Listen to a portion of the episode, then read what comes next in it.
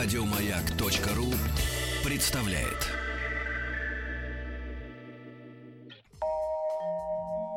Уральские самоцветы.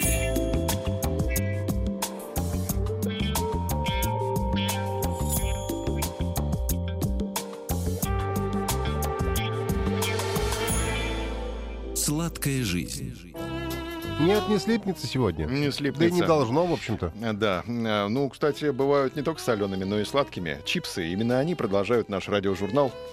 Это форма вещания, называется радиожурнал с элементами, соответственно, ну что это может быть? Это доку-драма, документальная драма сейчас вас ожидает, потому что мы пробежимся по датам, по документам и посмотрим, как появились на свет чипсы, эти вкусные хрустящие картофельные ломтики или кусочки, так переводится с английского слова чипс.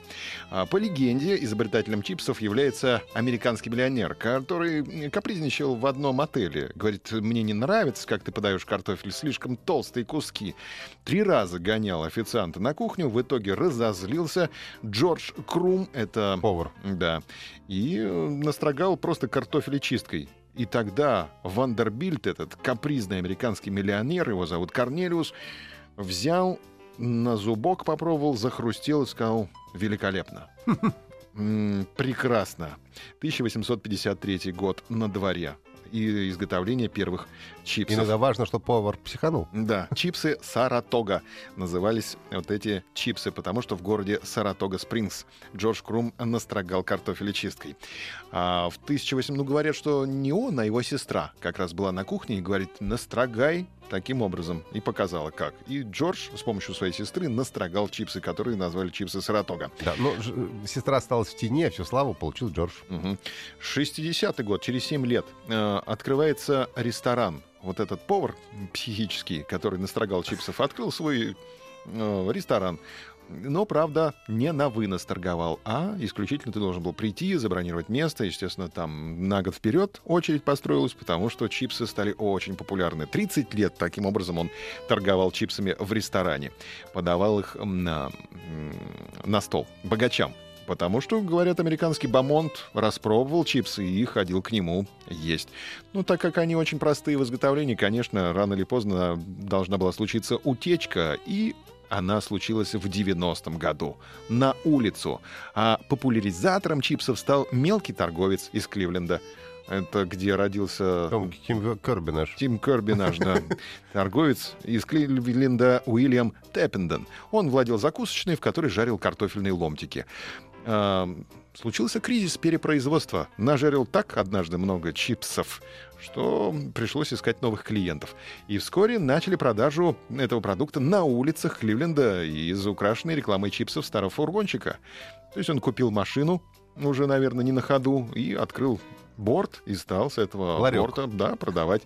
Впервые стал подавать, кстати, в бумажном кульке своим покупателям, который украсил рекламой заведения. А вдруг до этого в каких подавал или просто подавал в тарелках? Просто в тарелках подавал, да.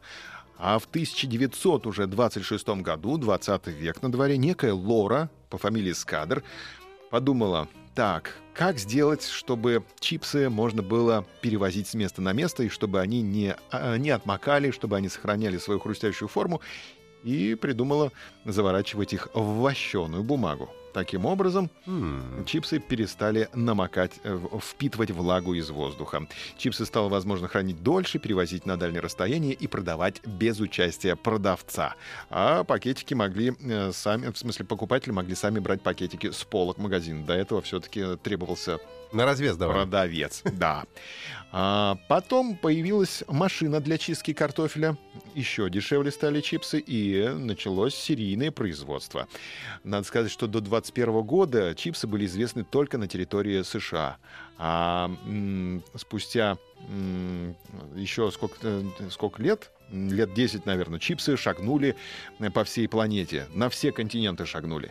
И стали, в общем-то, бичом кулинарным, потому что они очень жирные.